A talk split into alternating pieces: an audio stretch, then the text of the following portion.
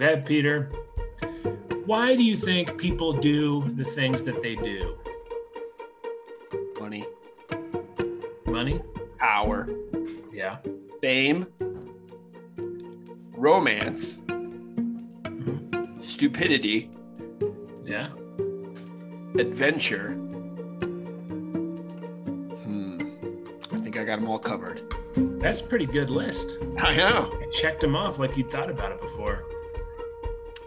Pretty good. And I think we could sum up all those things fall under the penumbra.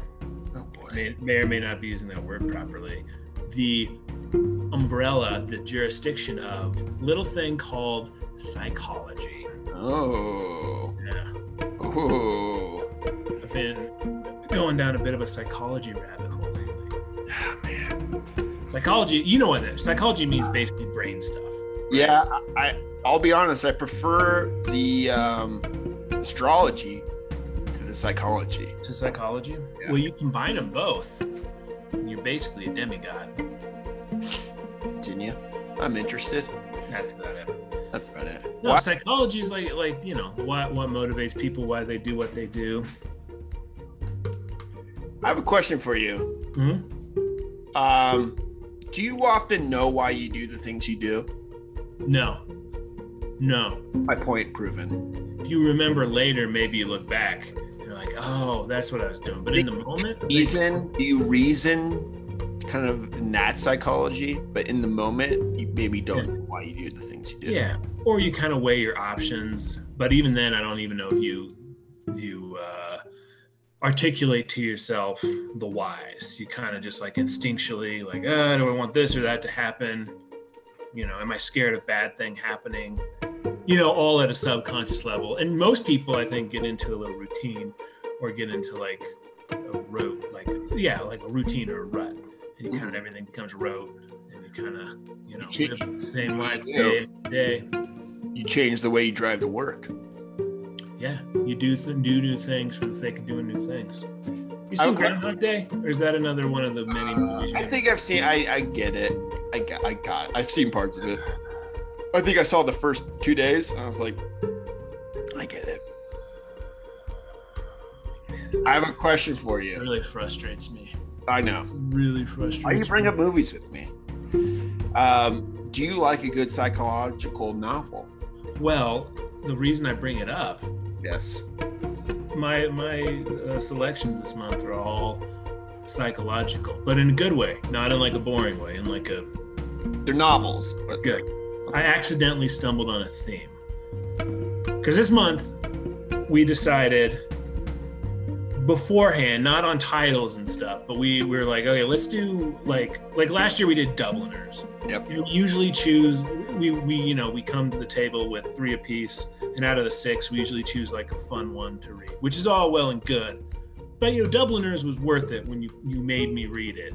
I make it. It is good. every now and then do like a ser- let's step up and do like a serious one. And it's like you know what for September let's but let's all let's do a serious classic book that we haven't read that we want to knock off our list. So that's kind of the deal. And I just kind of wound up I have four choices. Okay. and yeah they all kind of lose I think I, you know those stupid uh uh semester class episodes we do Yeah. I think I accidentally created like half of one Okay. I know this would work for like a syllabus for one of those things we do. But anyway, that's why I bring up psychology and the brain.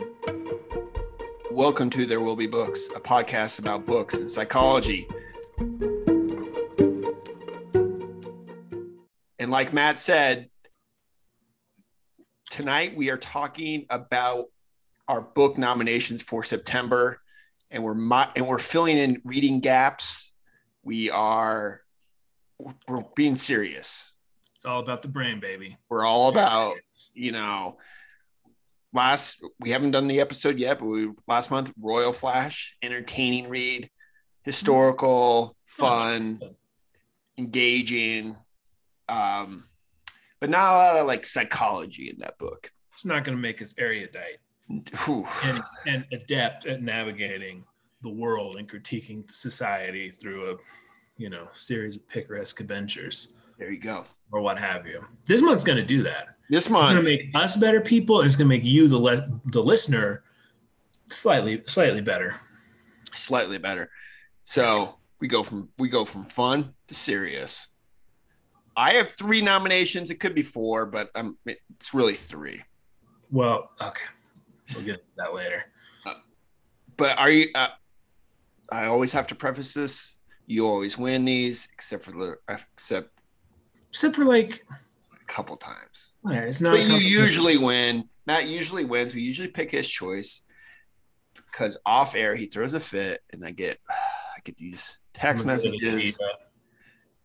Yeah. he's like, I need to read this. I go, okay, Mhm. okay. Yeah, I threaten So, I- myself and others. I'm going into this knowing I'm not going to pick one of my own books. Talented Mr. Ripley was yours. Was it? Catcher in the Rye was yours. Those Catcher in the Rye was an add-on. All right. So, all right. So, you go first. Give me your first one. Okay. Yeah, I got four. Doing chronological order from when they were written. Oh, I like this. one- I like First this. one is old. It's Old. been on my radar forever. It's got a cool cover. It is kind of a mock heroic. Uh, it's called neoclassical. Neoclassical. in the tradition of Cervantes and Jonathan Swift. Ooh. It is um, back in the day when they gave book titles like long. Here's the official title The History of the Adventures of Joseph Andrews and his friend Mr. Abraham Adams, written in imitation of the manner of Cervantes by Henry Fielding. You know what? I was at the used bookstore and I saw this on the shelf and Yeah. I thought about picking it up. Ah, I know this is one of those books where when I'm looking at it, I don't know which one is the title and which one's the author. Yep.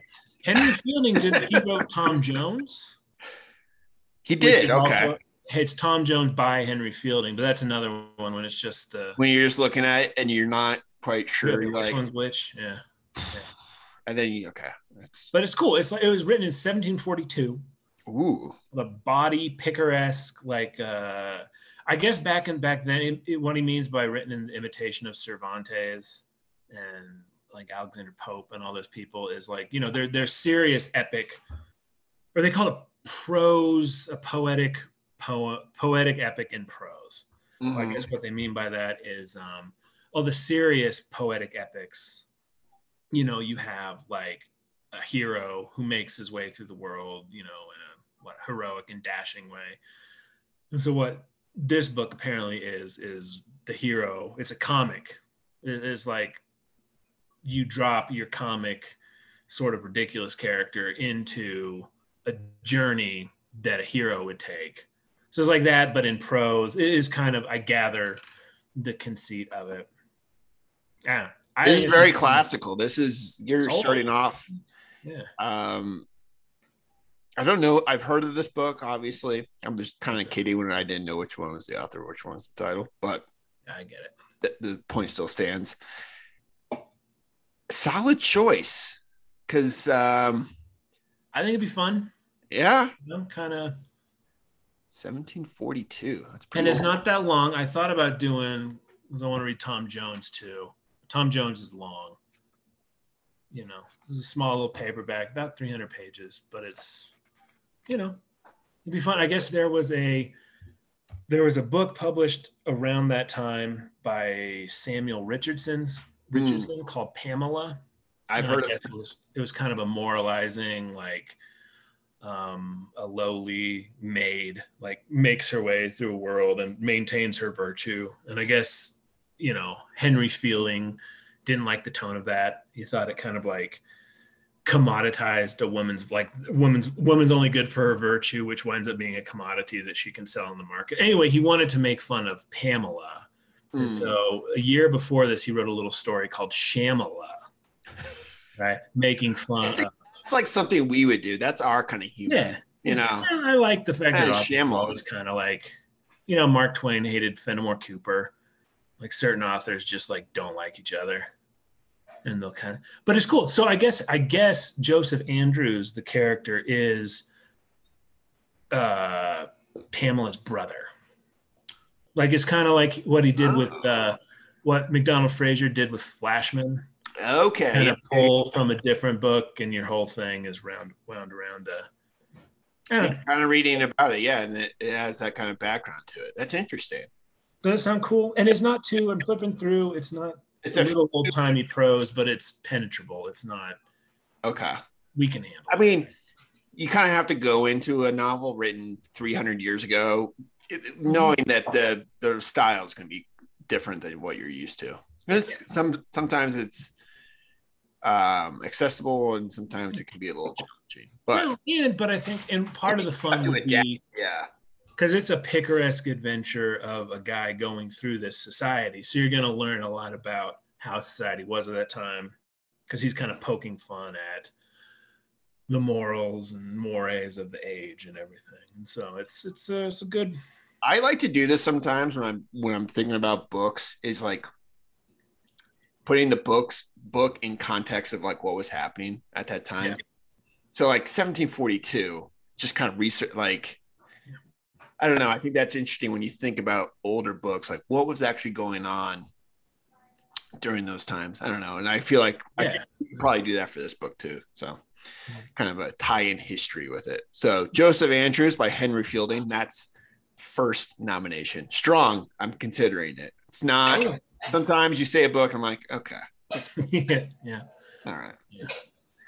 Um, my first book is old. Um, written by a Scottish author. Okay. Uh, he has a Sir in front of his. Walter Scott. Yes, Sir Walter Scott. How'd you? I don't know. Name another Scottish author. You uh, did you go to college? I think you did. Braveheart. Um, no. Gosh, trying to be serious here. Those are the two Scottish people I know. Braveheart and Sir Walter Scott. That's Sean Connery. Ian Rankin. Rankin. I don't know who that is. He does uh the crime novels. Nah. Sean Connery. Uh, okay, boy. Uh, and this is a romance. Ivanhoe, Hey. my first nomination by Sir Walter Scott. I believe it was written in 1819. Uh, Sir Walter Sc- Scott started off as a poet, um, and then soon, I think a little bit into his career, soon uh, took to novels and wrote a bunch of what are considered like the Scottish novels. Yeah, This like a lot of. yeah, like Waverley and stuff like that. This is medieval England. Uh, kind of introduces or kind of popularizes certain aspects of um, what is it? Uh, Robin Hood. So some of the Yeah, yeah, yeah. characteristics that we now know of, like that we take, like you know, associate with Robin Hood, kind of come from this book. Did he, Walter Scott originated some of those things? I think so. Yeah. um, just doing some research. I think some of it comes from him being put into this story. He doesn't like create him, obviously, but some of the stuff that he like, yeah. um, I think he's the to say Loxley, you know, uh, Okay. Yeah. Yeah.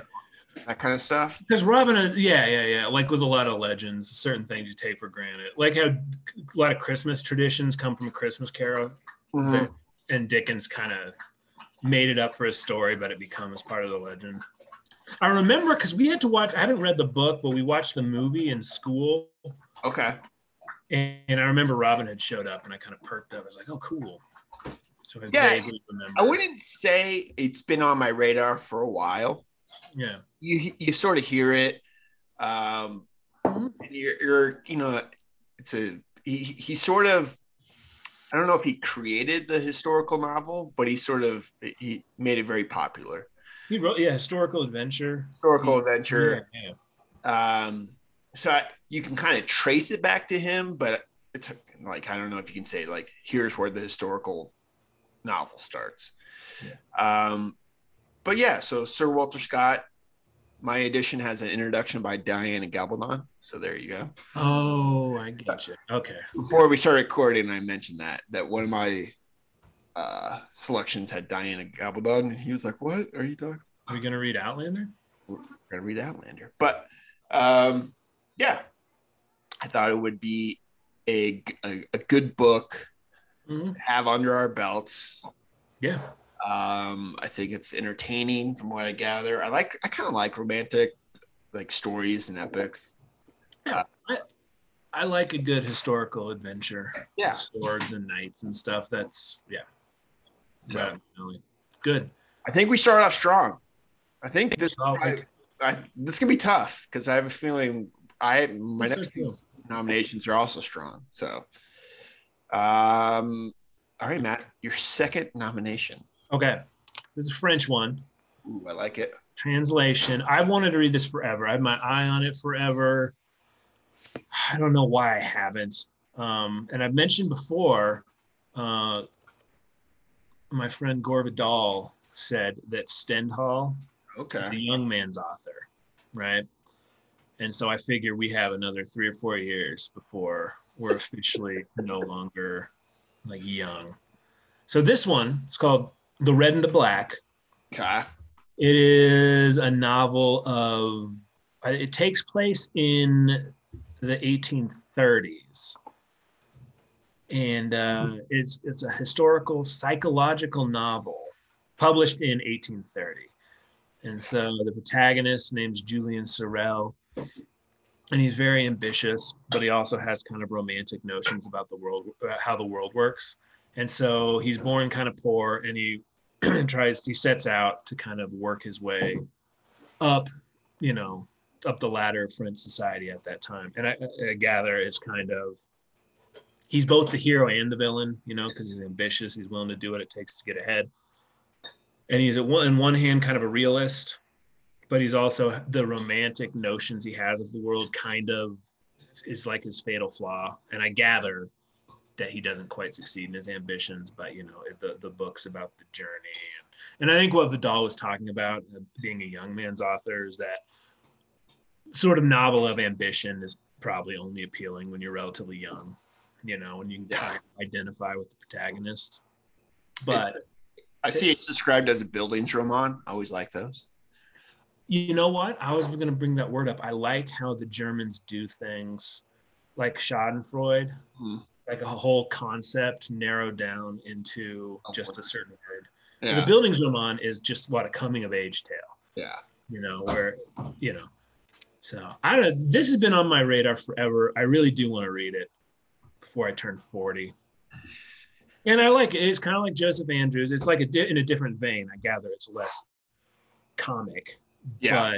but but you know uh, the the journey of going with this character through as he tries to work his way up in you know the societal and political ladder of you know post napoleonic france you also you know you'll see a lot of how society was at that time he's kind of critiquing its moral failings and hypocrisies Yeah, yeah I, I, I guess I'm also interested in this choice just because it, it has historical elements to it, and just sort of learning about that time in in France would be fun.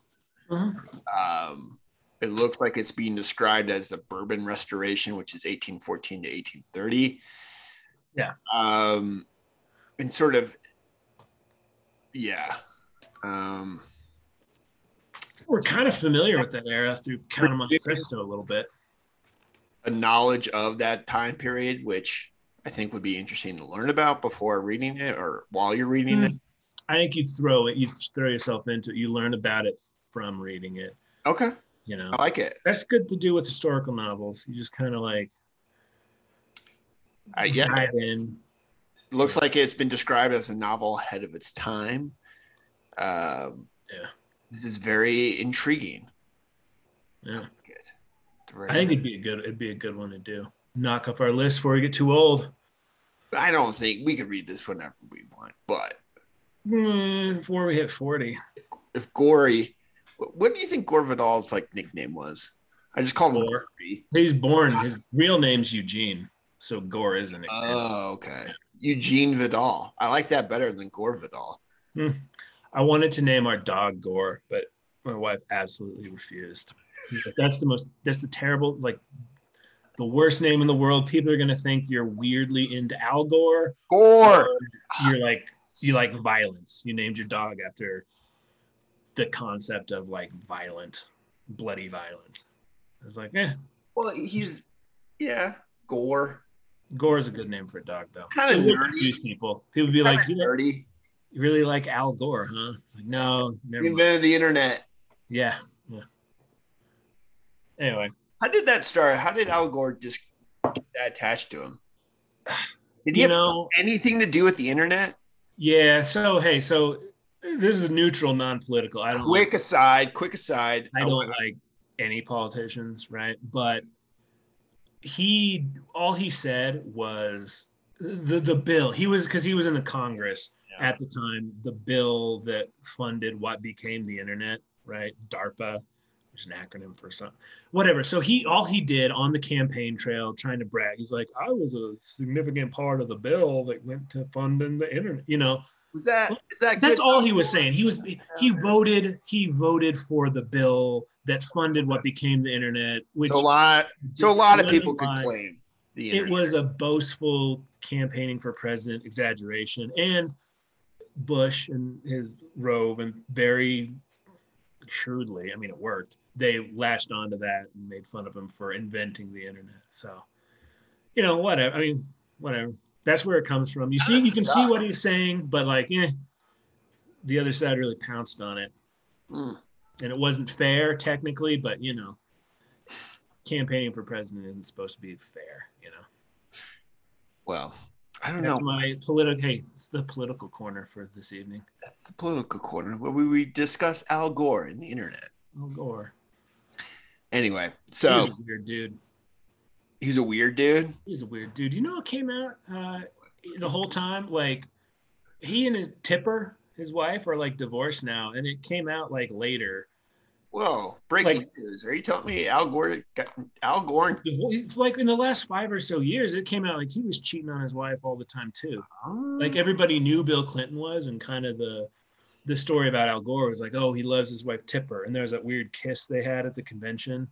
Oh, the yeah. 2000 convention he went up to her and just like kissed her and i think the optics of that were designed to to show like hey i love my wife unlike bill clinton who had that whole scandal you'll remember anyway it turned out later he like uh yeah he cheated on his wife the whole time too and they're divorced now that he's out of politics they're divorced and he was a hound dog he was a hound dog as well Hound dog.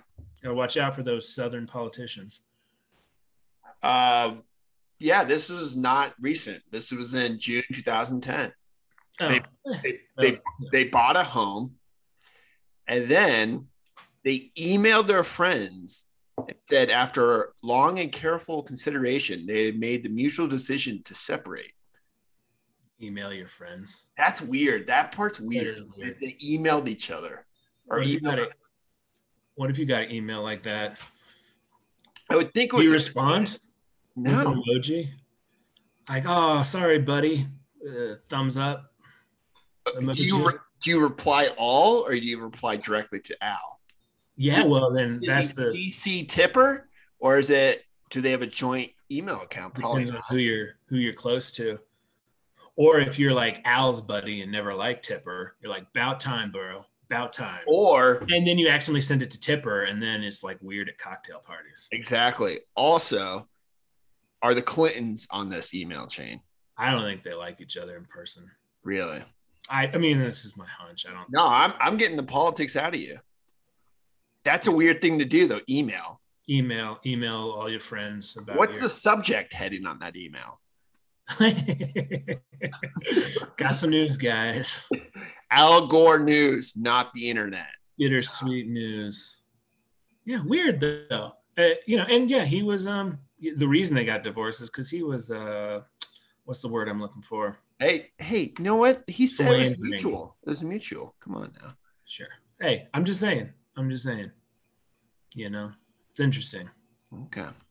Interesting. Hey, How No, that- my last fact 2013 al gore became a vegan there you go hey, good for him. You're a vegan now. i know well sort of Uh, no i'm not i don't know why you keep saying that i'm not Uh, just shorthand for healthy. I had oatmeal and blackberries and almonds tonight. That's good. You're back on it because we hung out and watched a football game a couple days ago, and we had sausage pizza. So Yeah, that was. Guess, Yeah, you- guess who ate the leftovers the next day? This guy. it's okay. You can you can you got to allow yourself detours. If you try to be too hundred percent, you'll just give up. And then I sent you an email and said I ate the rest of that pizza. After careful consideration, I ate the rest of that pizza. Come to a mutual decision to eat ate the pizza, pizza. and I ate the pizza. Do you think the email just said divorce? And you're like, what? Well, that gives away the whole. That gives away Oh. the heading. Big news. Yeah, or like maybe they were happy. They're like, They just bought that house. yeah, Yeah. or they're, maybe they're both excited to be rid of each other. They were together for political convenience. Their careers are, you know, careers are over. So there's like exciting news and a bunch of exclamation points. You know, Al is going to go live with his masseuse, and Tipper gets to whatever she's into. If his Wikipedia page is up to date, he started dating someone in 2000. Is he look do an image? Is he look all thin? Because you know how sometimes vegan people start to look like skeletal. Because it does help you lose weight, but it looks kind of like. Mm, he kind of looks the same. I'll be honest. He doesn't look like he's thin. Do you think he's really vegan? Are you saying? Do you think I'm lying? He's lying about it. Could be. Well, or you know, you know how you aspire to like, oh, I'm a vegan now, but then like two weeks later, you're like, yeah, I'm just gonna have a cheeseburger because I'm hungry. He looks like he's older. Um, that's Yeah. about it. Oh, he, I have an image of him and his new girlfriend at the Cannes Film Festival. What's she look like? Doesn't look like Tipper. I'll tell you that much. Hmm. This is from 2017, so I don't know if this is recent. Uh, Good, good for him. Is she his age? Did she look younger? she looks younger, but not like cr- Yeah. I, I can't tell. I can't tell. Okay, All right, she's probably younger. Hey, that is your Al Gore corner. that's Al Gore corner. Remember Al Gore Remember him? He created the internet. Okay. invented the internet, cheated on his wife. It's gonna be weird uh, for people to listen to this episode. People are going to learn a lot from this don't who. Al Gore is because we get some, I, we get some stats about where our listeners are. Some of them are not gonna know who Al Gore. Oh yeah, yeah. People in like Saudi Arabia and stuff. I I think mean like young people who also probably wouldn't know who Al Gore is, but I don't know if we have a very young audience. True. I think it's Actually, no offense to the people who listen and consider themselves young. Hey, if you're like, yeah, look, get on Al Gore. Whatever. I didn't mean anything by it. All right, I'm gonna get us back on track here. Oh yeah. What's your second book? Inconvenient Truth by Al Gore. I was gonna say. I'm ah, just kidding. I'm just kidding. Okay, let's go back. 2001, 2002. I am interested in becoming a reader. I download the Modern Library, top 100 books of the 20th century. This author is on there a couple times. And for whatever reason, I always, in my mind, thought uh, she was a difficult author. So I just never picked her up. I don't know why. That's a gap. That's what we're doing here. Yeah.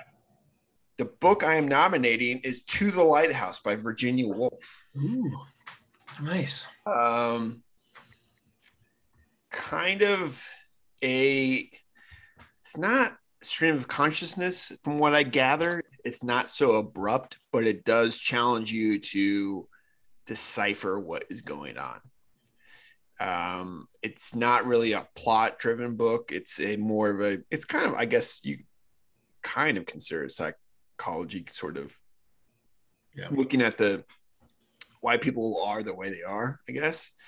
But Virginia Woolf, I, you know, it's I could have chose this. I could have chose Mrs. Dalloway. Mhm. Uh, there's a couple other th- books with um, Orlando, I believe. Orlando. Um, I have should just look at the book right here. But I would say this or Mrs. Dalloway are kind of like yeah. Is this her experimental one? I think so. That's considered a little more difficult, a little more. Well, I don't want to say Joycean. I Here's what I was kind of interested in. You like we have these. You and I, I think, share. We've heard the same things. Like, oh, it's X, Y, and Z. It's difficult. You're, it's gonna be hard to understand. But sometimes once you like get into the book, if you can like Yeah. find the rhythm, find you know how how the structure works, you sort of kind of realize that those criticisms are from people who are like, you know, maybe are just didn't like it or or whatever, and it's Or haven't read it and are saying that to uh, yeah, or just repeating something that that they've heard. Maybe we tackle it, and we find that it's challenging, but it's rewarding. I think that's all you're really looking for. If it's just challenging for challenge, like if it's just difficult to understand for, and there's no real pleasure or reward, or there's, Yeah. I can or see point behind it. Yeah. yeah. Um, I can see sort of the criticism there, or just sort of why people are kind of shy away from it.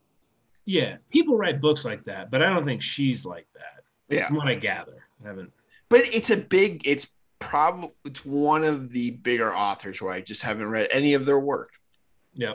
and i think i mentioned on a book haul like i think i was with you when i picked this up six months ago maybe i don't know when that was um and i have this like nice little vintage classics edition and when you said we had to pick a book or nominate a book from like a classic i guess Mhm.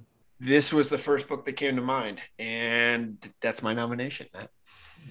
Good choice. any any thoughts any like virginia woolf overall thoughts Now I'm curious about her. She's one of the ones I need to read too. Um, yeah, I haven't. I honestly probably wouldn't have started with this one. I would have gone with Mrs. Dalloway's just on my own, you know. Yeah. Because I, yeah, I know this was kind of uh, they don't call it postmodern, but you know that sort of style, precursor to postmodernism. But that'd be good. That'd be it was is modern library ranked as the uh, 15th best novel of the 20th century oh really? Is that her highest ranked one? i don't i think so Okay. um let's see here yeah i believe so be wrong but i think so. Uh, it was published in 1927 Okay. but yeah. Nice. has some illusions and there is like some change in narration and perspective that makes it kind of i would think kind of difficult on first go around to see sort of whose perspective you're in that kind of thing. Um, but i just read a book that kind of did the same thing like a like a just a recent book the promise by damon galgut and it took me a little while to figure out the how the book was organized in that sort of way and like the first time it happens it's kind of like you're kind of like at a loss for where you are but once you kind of get the hang of it i feel like that kind of stuff becomes easier to adjust to would you Mhm. agree Yeah. Maybe it's not all that challenging. Maybe it's easy. Maybe we'll get it. yeah okay It's challenging in the 20s, but you know, not for you know smart lads like I like think that. that's the opposite, probably. If it was challenging in the 20s, it's near impossible. I wasn't even alive in the 20s. I know So you weren't. I know. Yeah. It's the 20s now, too. oh, that's so true. How are we gonna so true. how are we gonna deal with that now? You know what it's like say that you have to specify. It would be like the 20s. You mean the, this 20s and the 1920s? because I've always hated the aughts or whatever. Mm, And now we can't say the teens because that's not, you know, 20 the 20 yeah, you can. say the tens. I think I think now you just have to specify. It. It is it happened before in the 1920s. People want to refer to something in the 1820s. You have to be like, oh yeah, Oh, now I guess we're in the 2020s, yeah, that's true. The 2020s. That's the year. So if you want to talk about something, you can't say, oh, the 20. Be like, oh, the 1920s. You have to. I've never heard someone say the 2010s. I, I hear people say aughts, Yeah. and we're close enough. You can say years, or if you, you could say like, oh, the teens. If something happened, you know, in the teens. I don't know. I like 2020s. I think these things kind of fall into place. There's Yeah. not going to be some like thing from on high where people are like, okay, this is how we refer to them. People will refer to it in whatever way is convenient. You know what I mean? They'll say the 20s, and people in conversation will be like, wait, which 20 or whatever, but it'll start happening on its own accord and grow organically. and that's what the thing will be. You know what I mean? It's just whatever's me- useful, whatever. telling me my anxiety over this is it'll it'll It's misdirected. Yeah, there's other stuff to have anxiety about. I can give you a list later, okay sweet. but you don't need to worry about what to call the 20s. okay I'm, I'm the teens i'm most concerned about i think i Well, found the teens, my well- 20s i got It'll find a way. okay thank you uh matt your third nomination All right. This is a good one. It's also been on my list for a bit. Uh, it's by an author I hated in high school, but I think that was unfounded because I didn't even read the book. I just didn't like the subject matter. This is a different book. It's in translation again. love it Another book in translation. It is sort of a proto Beavis and Butthead or Bill and Ted's Ex- Excellent Adventure, but in France in the 1830s and 1840s. okay It is Bouvard and Pouchet by Gustave Flaubert. Gustave, can you uh man i don't even think i've heard I'm not spelling that and I'm not saying it again. I don't know how to spell or say French it. you have the book in front of you Yeah. okay flaubert Bouvard, Flaubert, Bouvard and Pouchet. Pécuchet. I don't know how to say it. But it's another sort of picaresque satire. you love saying the word picaresque Yeah, I just learned what it is, and so I'll just run that into the ground. Sort of bouvard et pouchet at Pouchet. It is kind of uh, he's these guys are kind of like middle class bourgeois uh, people who are kind of of one mind, kind of like you know they meet and they form a symbiotic friendship right away. is this They a story about us yeah, yeah. Well, that one of the fun thing about reading is like who's Bouvard and who's Pécuchet. But no, they move to the country and start a farm, and they, you know, they uh, have a, they're like, you know, excited about science and ideas and blah blah blah.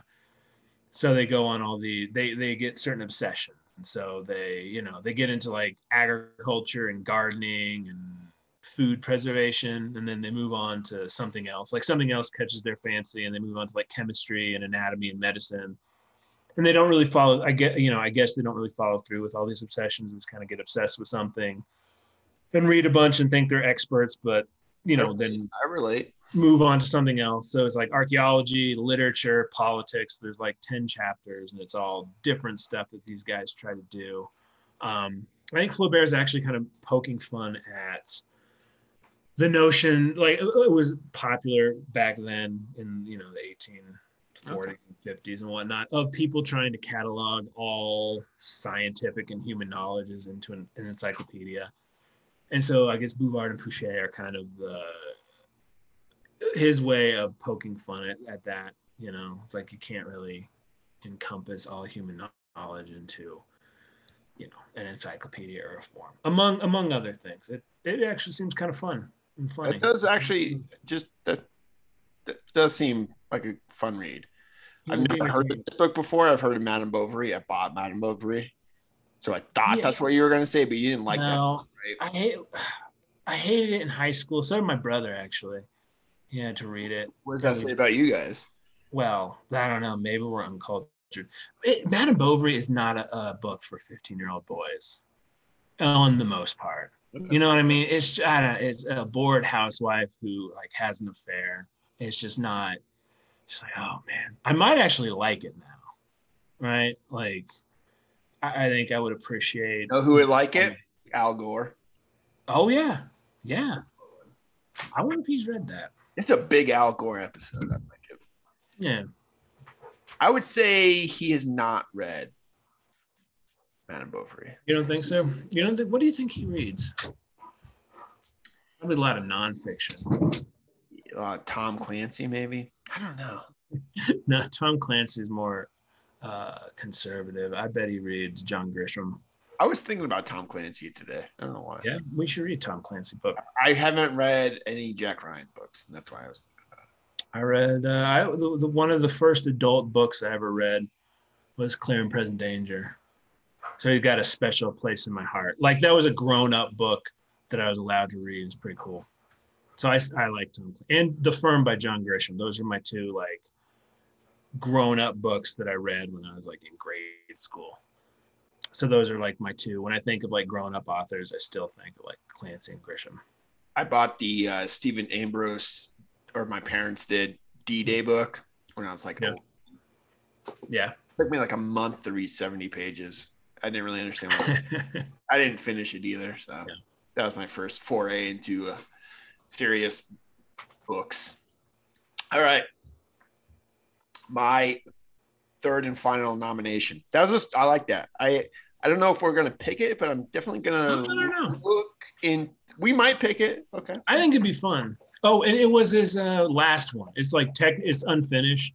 He died is? before he finished it, but there's enough that they could publish it. Okay.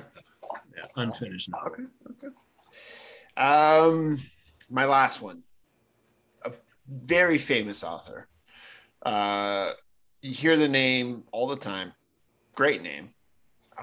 I, I feel like all my nominations have they have like strong names. Virginia Woolf, um, Sir Walter Scott, strong names. You know, like this one is also. Um, I I could have chosen between a couple of these, Mhm. I think the one I want to do has a famous movie also, directed by Martin Scorsese. And the one I want to do is The Age of Innocence by Edith Wharton. What? Choice. Good choice. Yes. Um, it, it Okay. won her. She was the first woman to win the. I want to say the what was it? I had it written down here. It's not the Pulitzer. What was it? Nobel Prize. Hold on one second. Pulitzer Prize for fiction in 1921. They were going to give it to Sinclair Lewis for Main Street, but then they changed their minds because the, the novel's too political for them apparently. So she wins it instead in 1921. But I just feel Edith Wharton. I need to read something of hers. hmm I feel Uh, I way. have a modern library where I have four of the novels. So I, I could have gone The House of Mirth. I could have gone Mhm. Ethan Frome. The Custom of the Country, I don't really know anything about. I mean, Mhm. That title doesn't ring a bell, but that's also in here. And then The Age of Innocence is the last one. Um, Good choice. so yeah, like a, a society novel about New York. Um, I I didn't tell you. It never came up. But when we were doing our Scorsese episode, I watched Age of Innocence. It's part of that. you Yeah. did? Yeah. It's It's kind good. of it's a It's it's good. I wouldn't have liked it at any other phase of my life, like younger, because you Okay. want because Scorsese. It, it kind of made me laugh because I think it was like his next movie after Goodfellas or in that era. And you, I, you know, people going in like, oh, the new Scorsese movie is going to be awesome. A lot of gangsters and guns, and it's it's a it's a period piece, you know, of Mhm. Daniel Day Lewis plays a rich guy in a tux, and it's a lot of them talking in, in parlors and stuff. It's good. It's a really good movie, and it, Winona Ryder's in it, right? Winona Ryder, Michelle Pfeiffer. It's good. It is actually a good, subtle movie, and kind of the way he talked about that. Also, Edith Wharton's been on my list for a while too, but the way he talked about it made me want to read Edith Wharton. Um, Yeah. but yeah, it's a good movie. Good choice. All right. You want to hear my fourth? Yeah. What's your fourth? Uh, House of Mirth by Edith Wharton. And I didn't pick Age of Innocence just because I'd seen the movie. But I found, yeah, I also wanted to read Edith Wharton. Uh, yeah, so I got, so hey, one of the reasons it, she she popped up on my radar again when I was doing research for the Dawn Powell episode we did, yeah. and this is from that same Gore Vidal essay where he that brought Dawn Powell back into print and stuff. So this is me quoting. Powell seems to have gotten the point to Edith Wharton long before others did. Uh, in 1951, and then this is quoting, this is from Dawn Powell's diary here. Read Edith Wharton's The Reef and Struggling with Wings of the Dove by Henry James simultaneously. Curiously alike, but she is so superior in this. Odd, her reputation for moralizing novels, when it was her age which read its own moralizing into her. Not one word could be called moralizing. No villains, no heroes in the noble sense. Villainy is done by a group of characters behaving in the only way they, in all honesty, feel they can decently behave. and she goes on. But um, yeah, I like that that that no heroes, no villains. I like Yeah, that. well, and they act bad, but they don't know how. They don't know they're being villains, and it's the kind of subtlety I, I, I appreciate. I I appreciate the fact that Dawn Powell noticed that about Edith Wharton. It's like I think, you know, Edith Wharton I think is funnier and more subtle than people give her credit for. Not that she doesn't get credit, you know, like I don't know how what read she is now, but uh, yeah, I gather she's kind of satirizing her age. Mirth. Okay. First, I think we have some tough um tough choices here. Yeah. But you see, all mine are kind of characters go through Yeah. their lives and societies, and the book is about either comically or tragically or seriously kind of about the way society molds and shapes their behaviors. And the reader gets a hint into human psychology and the way society works at that time. Pretty smart. Pretty smart. good stuff. So what I would do in my, my class, we would just read these four, right? Okay. And you go from 1740s England, a couple in France, and then to rich aristocrats in New York in 1905. And then we take three or four modern novels who are roughly the same demographics and popularity, you know, all that stuff.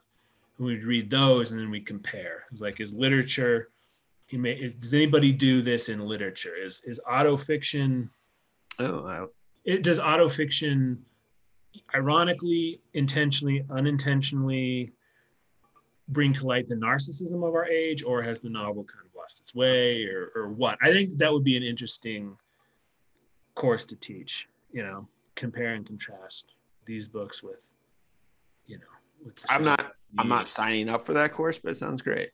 well i don't know i think it'd be, i think it'd be good That was a joke.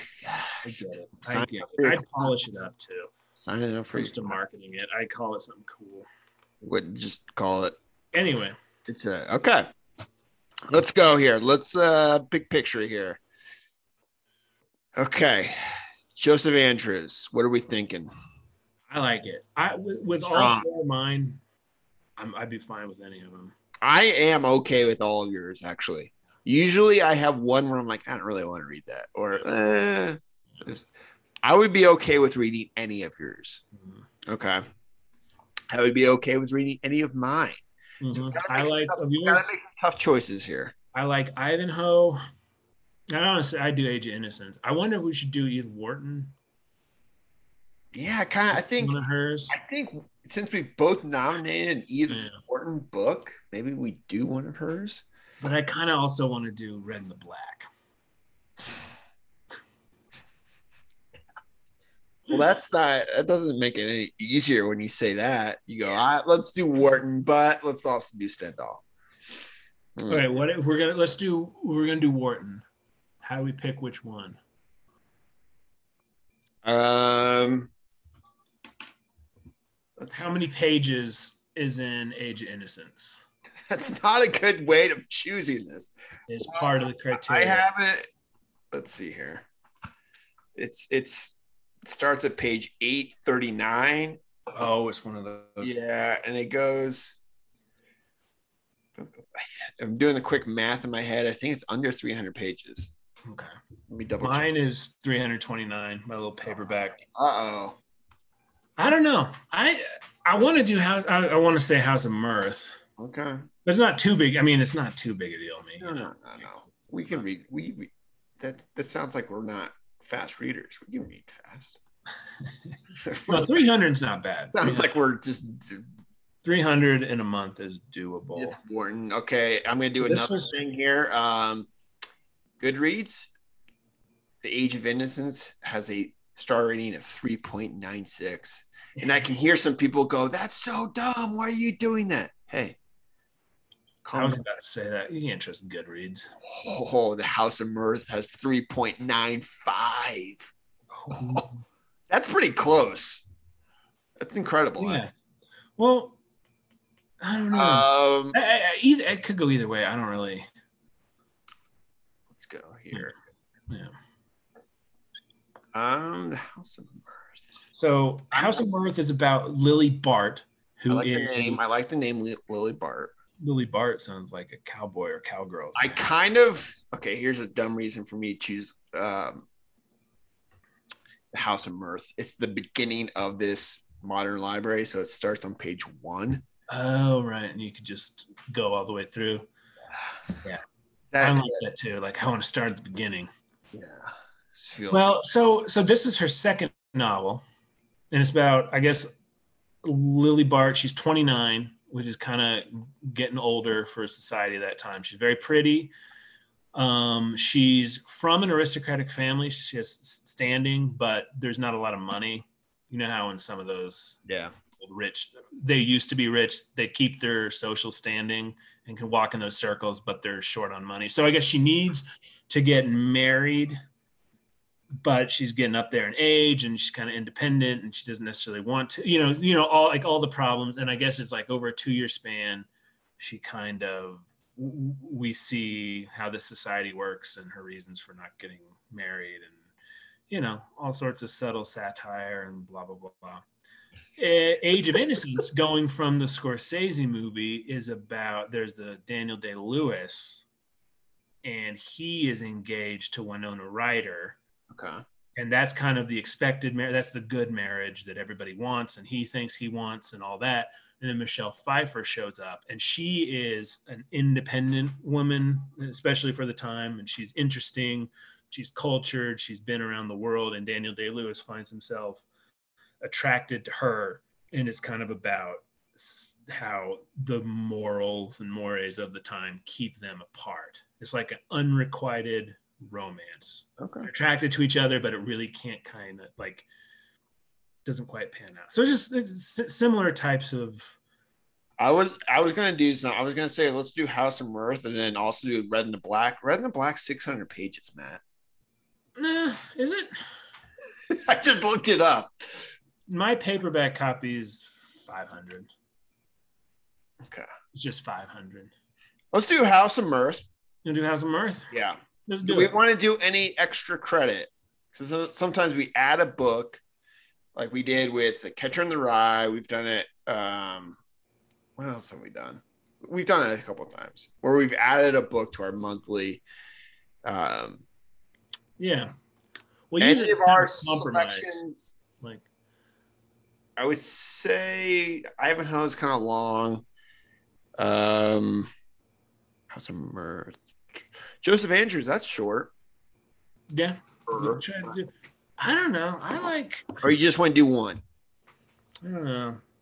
Bouvard and Pouchet is a little over three hundred. Uh, ba, ba, ba, ba, ba. Come on, Matt. Make a choice. I don't know. Uh, I let's- kind of want to do Red and the Black also, but that could be a seasonal though. pretty long. I have to redo it. Yeah. All right, hey, you know what? We can do whatever we want. We're picking two. We're doing House of Mirth and we're doing the Red and the Black. And the Red and the Black may extend into October. And guess what? Red October. sometimes miss deadlines. That's okay. Let's do that. Love Let's it. Do that. We'll do House House of Mirth is official September. We'll have that ready to go early October, and then we'll also be Red and the Black. Okay, Yeah, I like it. perfect. The House of Mirth by Edith Wharton. A big name that I don't know if I think a lot of people have read her, but hey, we're being open and honest. Both of us haven't read them.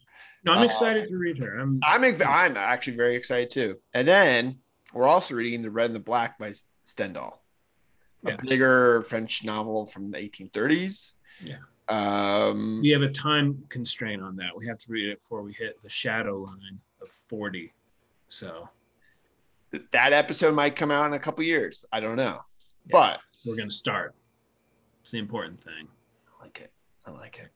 And we're gonna have so much psychologically brain knowledge after reading these two. It's gonna be crazy. We're gonna be so erudite. We're gonna be able to navigate the world better. You know, we're gonna be able to perceive other people's motivations and act on that knowledge through, you know, an understanding of upper crust New York of 1905 and France after the Bourbon Restoration. I'm excited. Me too. You know who else is excited? Al Gore.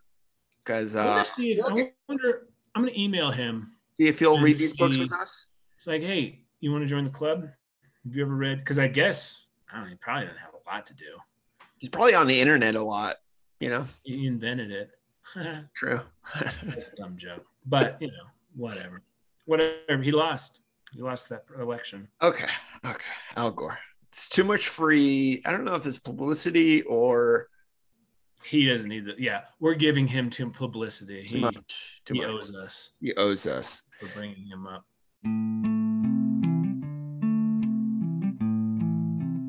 So, what else can you expect from us? We have Royal Flash coming up. Yeah. That is our August book that we will shortly be recording. Might take a little while. I'm going on a vacation, so uh, Mhm. that will kind of affect our schedule, but hopefully not too bad. Um, we also have Lonesome Dove, which I'm making a plunge into. Very enjoyable. That was our seasonal read. You can take it with you. I'm going to take it with me. I like it. I like. I like. I- you know, when you're reading a book and you just kind of like all the characters, even like the like the, they're just they're just fun to read about. They're just uh, just good. It's just a good cast of characters. You know. Yep. It's the type of book you can just kind of sink into. Yeah, I like it. You it. might be done with it by the time you get back. Okay. I'm, I'm making headway. I, I'm liking it a lot too. I see it's why. a very enjoyable book. Yep, I see why everybody likes it.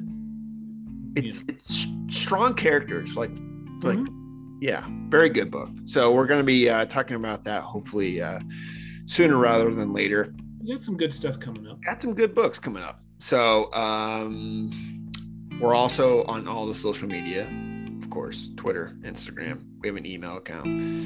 Uh, Goodreads. What else do we have? We have all sorts. Of, we have a Patreon account. Patreon. We sh- we're, we should have an, an episode up on Patreon relatively soon. about football. Our football episode. Yes. All sorts of bets. We'll just let off steam about our teams. Okay. Make all sorts of, I think, either silly bets or literary bets. We'll get the terms down. We'll get it done. Uh, one time, a little history. I lost a bet to Matt when our two teams played, and when we were working at the bookstore, and I had to shave a mustache into my face, and I got I uh, some comments were made about it. Most people would say grow a mustache, but he already had a beard. I had a beard. shaved Shaved it. Down to a mustache, and he looked a little ridiculous. It's pretty bad. curvy. It's pretty funny. Hey, come yeah. Anyway, So, yeah.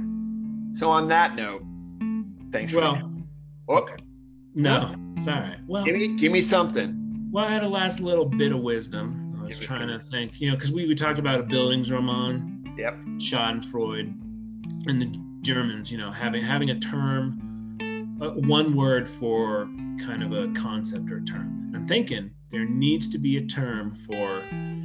Yes, I know everybody has a podcast, but this one's actually pretty good. Mm.